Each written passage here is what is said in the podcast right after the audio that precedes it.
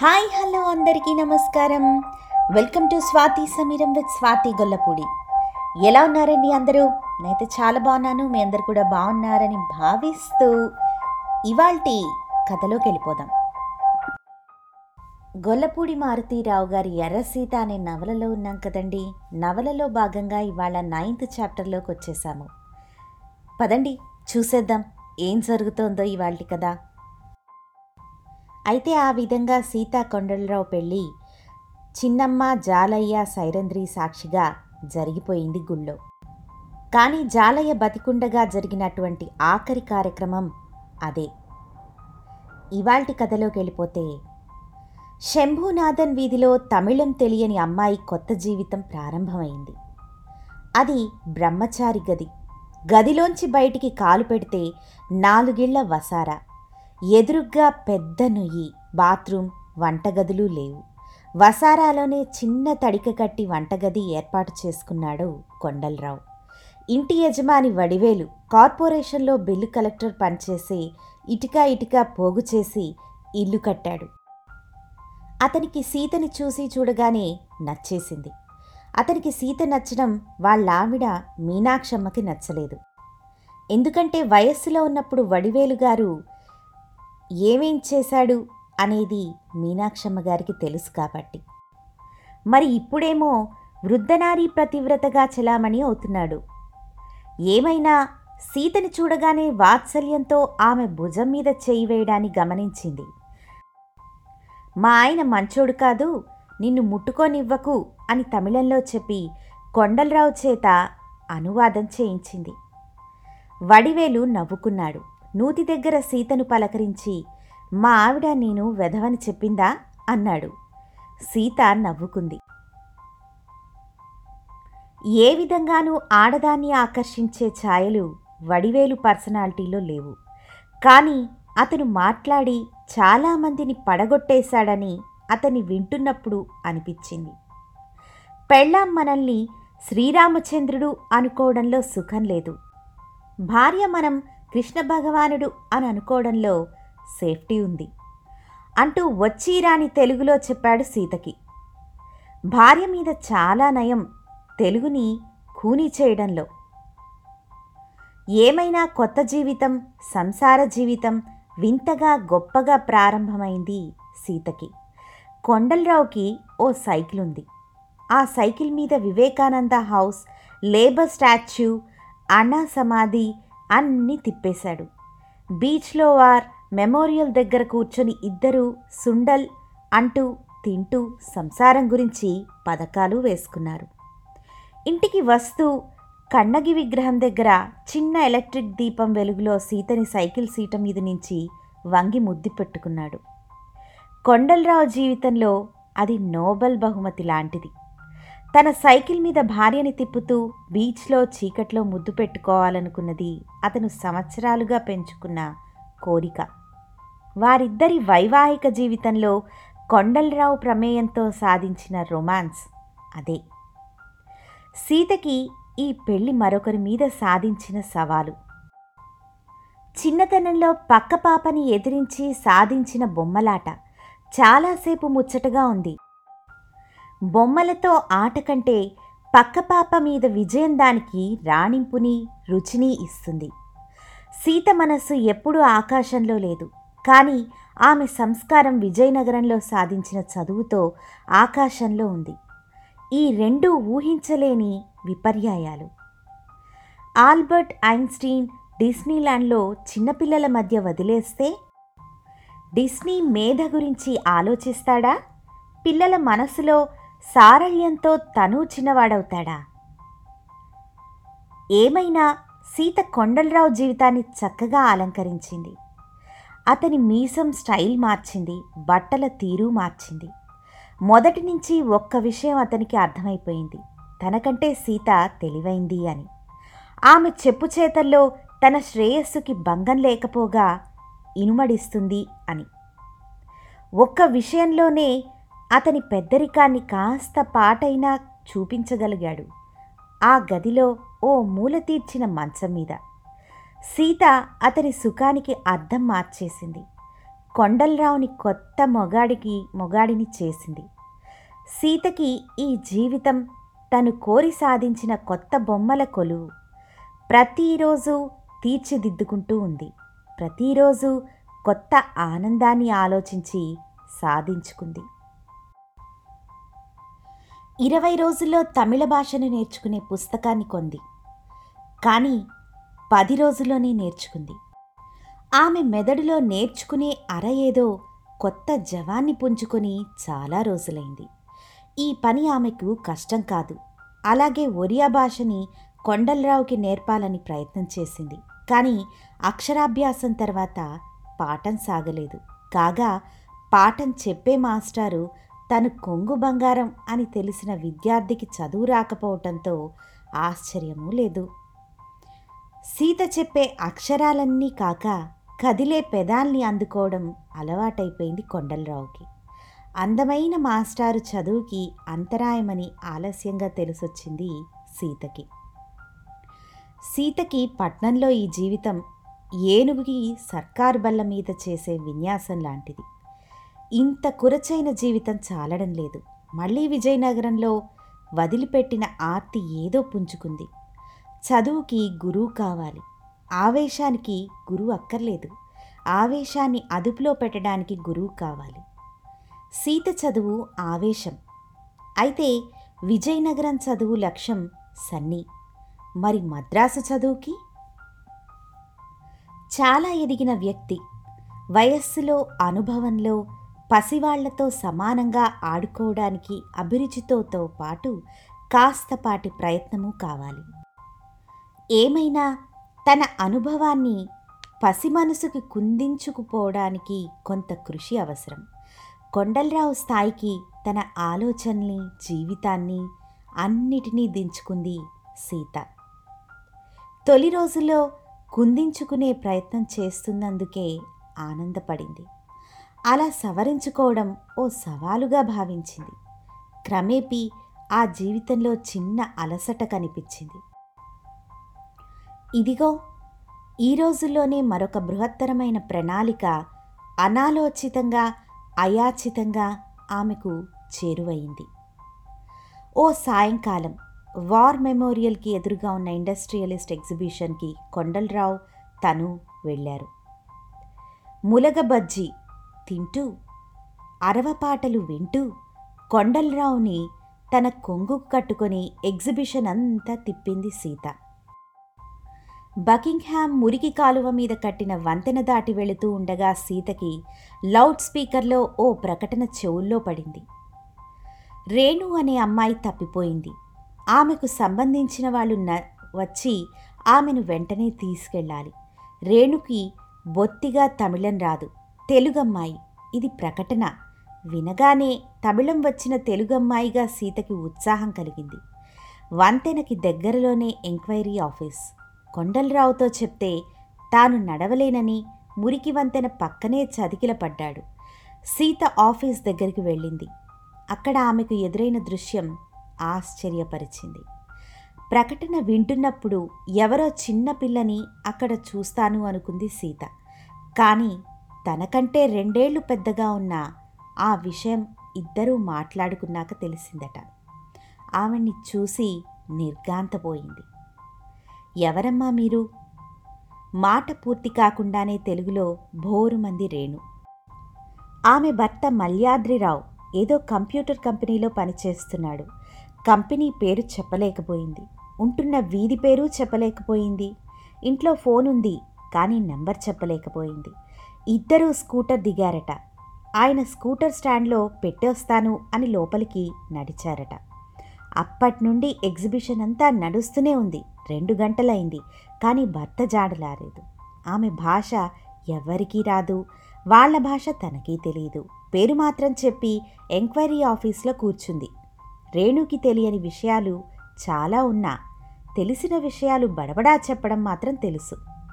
Sahara ఎడారిలో సహాయం దొరికినట్టుగా తన కథంతా ఏ కరువు చెప్పేసింది.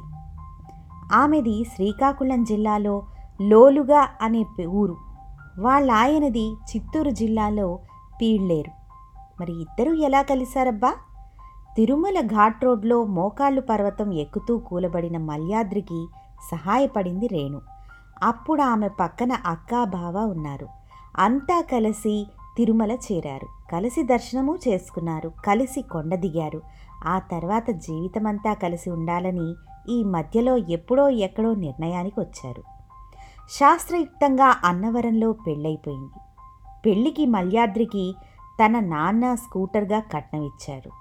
ఇదంతా జరిగి రెండేళ్ళైంది మరి పిల్లలు? మళ్ళీ కళ్ళ నీళ్ళు పెట్టుకుంది రేణు.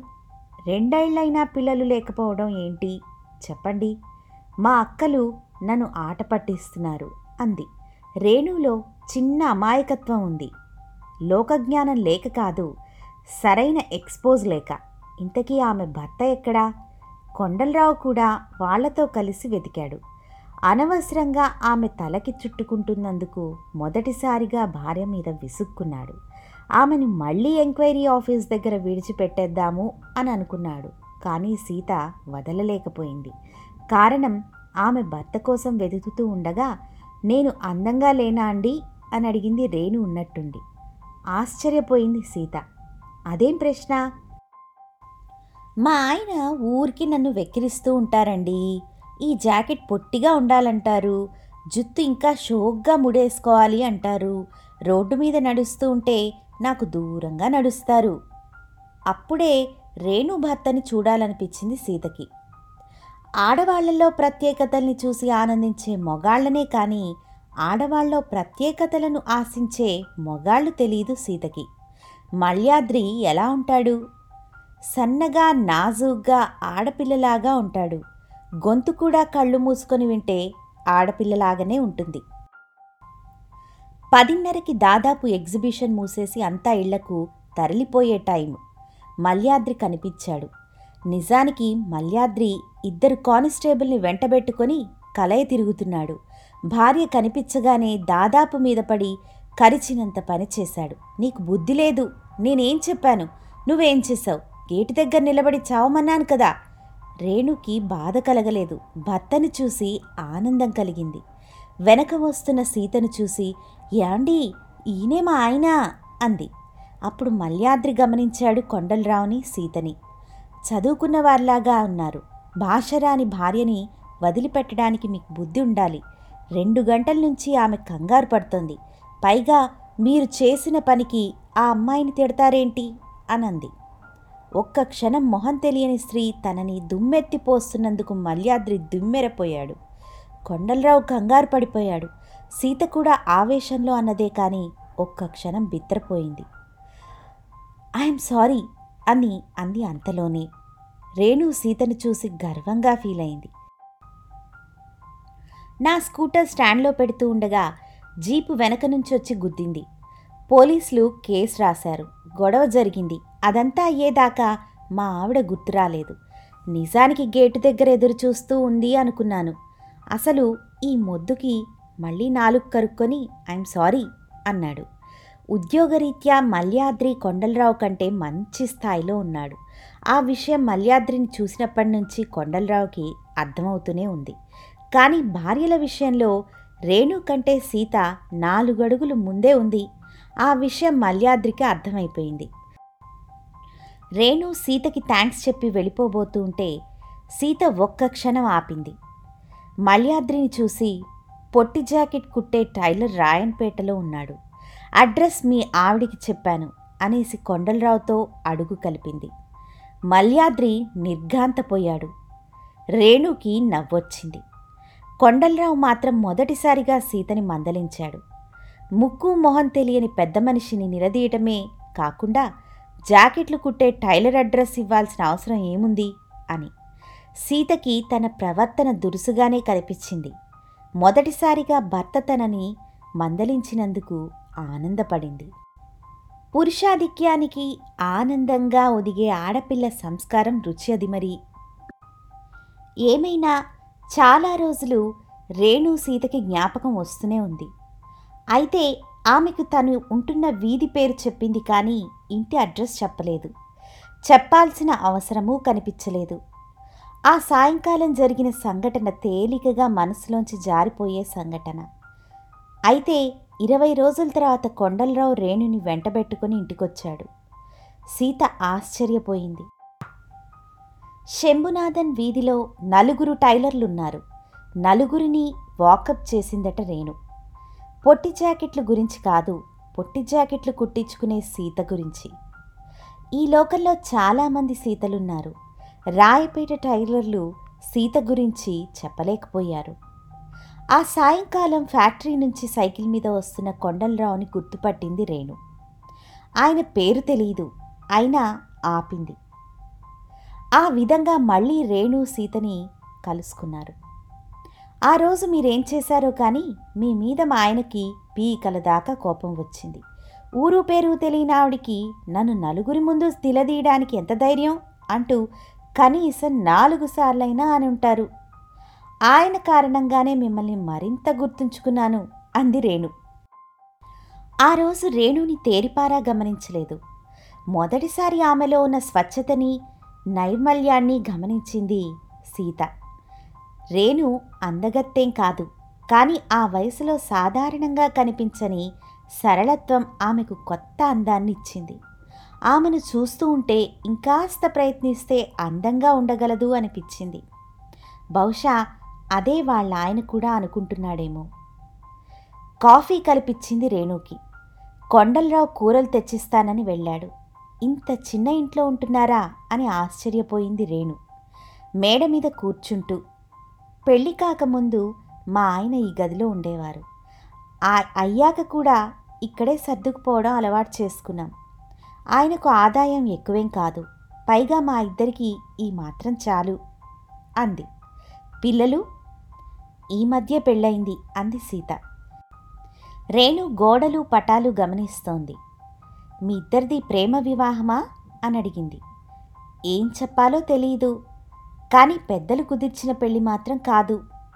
ఆయన చేసుకోవాలనుకున్నాను ఆయనకు చెప్పాను. సరే అన్నారు అని నవ్వేసింది సీత. ఉన్నట్టుండి పక్కకు వచ్చి కూర్చొని అడిగింది.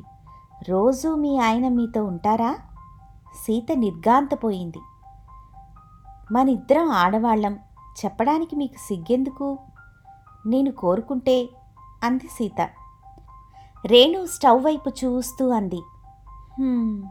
నేను కోరుకున్నా మా ఆయన ఉండరు. మిమ్మల్ని చూడగానే మీ సమాధానం గ్రహించాను. జాకెట్ల కోసం కాదు కావాలనే మిమ్మల్ని వెతుక్కుంటూ వచ్చాను అంది రేణు సీత కళ్ళని తప్పించుకుంటూ. కొండలరావు తను కోరుకున్న భర్త కాడు. కానీ తనకి అవసరమైన భర్త. అవసరాన్ని అలవాటు చేసుకోవడం సంప్రదాయం. పెళ్ళిని సంప్రదాయంతో ముడిపెట్టే సమాజం ఆడపిల్లకి నేర్పే మొదటి పాఠం. స్త్రీకి మగాడు అవసరం. ఆ విషయం చలంగారిని అడిగినా చెప్తాడు. ఆ అవసరం తీరడానికి పెళ్ళి అవసరం. ఇది సాంఘికమైన ఏర్పాటు. పెళ్ళి నిలదొక్కుకోవటానికి స్త్రీ మగాడికి అలవాటు పడడం అవసరం. దీనికి దైవికం విధి అదృష్టం వ్రతఫలం ఏమైనా ఎన్నైనా ఎన్నైనా కారణాలు చెప్తారు. కానీ అలవాటుని అలంకరించుకోవడం ఎవరూ నేర్పరు. కొందరు స్త్రీలకు అది జన్మతహా వస్తుంది. కొందరు సంస్కారంతో అలంకరించుకుంటారు. కొందరికి రాదు ఎన్నేళ్ళైనాను. సీతకి అది సులువుగానే అలవడింది. అలా అలవర్చుకోవాలి అనే మనసు రేణుకు ఉంది. ఇద్దరూ చాలా చనువుగానే దగ్గరయ్యారు. సీత రేణుకి మొదటి పాఠాలు నేర్పింది. భార్యకు తన మీద శ్రద్ధ ఉన్నదన్న ఆలోచన మొగాడిని తృప్తిపరుస్తుంది. ఆ శ్రద్ధ అతని బట్టల్ని చలవ చేయడంలో ప్రత్యేకంగా పూనుకొని ఆయన జుత్తు తువ్వడంలో ఆఫీస్కి వెళుతున్న భర్తగారి షర్టు మీద లేని దుమ్ముని దులపటంలో ఇలా రకరకాలుగా అన్నమాట. మీ వారికి ఉప్మాలో జీడిపప్పు ఇష్టమా? స్నానాల గదిలో వీపు తోవడం ఇష్టమా? కాఫీని మీరు స్వయంగా తాగించడం ఇష్టమా? దీనికి ఎయిర్ కండిషన్ గదులు లక్షల ఆస్తులు అక్కర్లేదండి. ఈ మధురమైన సమన్వయం మనసులో ప్రారంభం కావాలి. అంతే. మాటల కందకుండా మూగగా ఉండిపోయే ఈ ఆకర్షణని తెలిసి సాధించుకోగలిగితే? శ్రద్ధగా రేణుతో కూర్చుని ప్రతి చిన్న విషయానికి సీత గుర్తుపెట్టింది. ఆఫీస్ నుంచి రాగానే మల్యాద్రి ఏం చేస్తాడు? స్నానం చేయాలి అనుకుంటాడు. వేణీళ్ళ చన్నీళ్ళ? వేణీళ్ళు నీళ్ళు ఎవరు కాస్తారు? తనే కాచుకుంటాడు. ఈసారి ఆయన బాత్రూంలో వేడినీళ్ళు సిద్ధంగా ఉన్నాయి. ఇస్త్రీ చేసిన తువాలు తుడుచుకోవడానికి సిద్ధంగా ఉంది. వేడినీళ్ళు బకెట్లో అతనికి ఇష్టమైన ఉడుకులాం వాసన ఉంది. అంతకు మించి అతనుకు స్నానం చేసి బయటకొచ్చాక నవ్వుతున్న భార్య తలుపు దగ్గర ఉంది. మల్యాద్రి నవ్వాడు. ఏంటి వాళ్ళ ప్రత్యేకం? ఆ ప్రశ్న ఆ నవ్వు ఆ రోజు బోనస్. ఇవాళ గుర్తుపట్టడం ఆమె సాధించిన విజయం. కొండలరావు మిల్లు నుంచి ఇంటికి వస్తూనే స్నానం చేస్తాడు. నూతి దగ్గర కట్టుకున్న బట్టలు తనే ఉతుక్కుంటాడు. దండానికి వేసిన ఉతికి ఆరేసిన బట్టలు తొడుక్కుంటాడు. అవి నలిగుంటాయి. చలవ చేసి ఉండవు. అయినా రోజు చలవ చేసుకునే స్తోమత లేదు కొండలరావుకి. ఆ రోజు నూతి దగ్గర స్నానం చేస్తూ ఉండగానే అతను విడిచిన బట్టల్ని సబ్బుతో ఉతికింది సీత. సీతకి ఈ పని చేయాలని ఎప్పుడూ అనిపించలేదు. ఏ పని చేస్తే ఎదుటి వ్యక్తి దృష్టిని ఆకర్షించవచ్చో రేణుకి చెప్తున్నప్పుడు తను ఏం చేయడం లేదో గుర్తుకొచ్చింది. మనస్సుని రంజింపజేయటం కళ అయితే ఆ కళ కొత్త దారులు వెతకడాన్ని ఎప్పుడూ అలసిపోదు. మిల్లులో నూనె వాసన కొట్టే తన బట్టలను ఉతుకుతున్న సీతని ఆశ్చర్యంగా చూశాడు కొండలరావు. ఆమె చేతిలో తన మురికి పడినందుకు సిగ్గుపడ్డాడు. ఈ పని నీకెందుకు సీత? అని లాక్కోబోయాడు. ఇదండి ఇవాల్టి స్టోరీ. హోప్ మీ అందరికీ నచ్చిందని భావిస్తున్నాను. తిరిగి మళ్ళీ నెక్స్ట్ ఎపిసోడ్తో మీ ముందుకొచ్చేస్తాను. మరోసారి అప్పటి వరకు సెలవు. నమస్తే.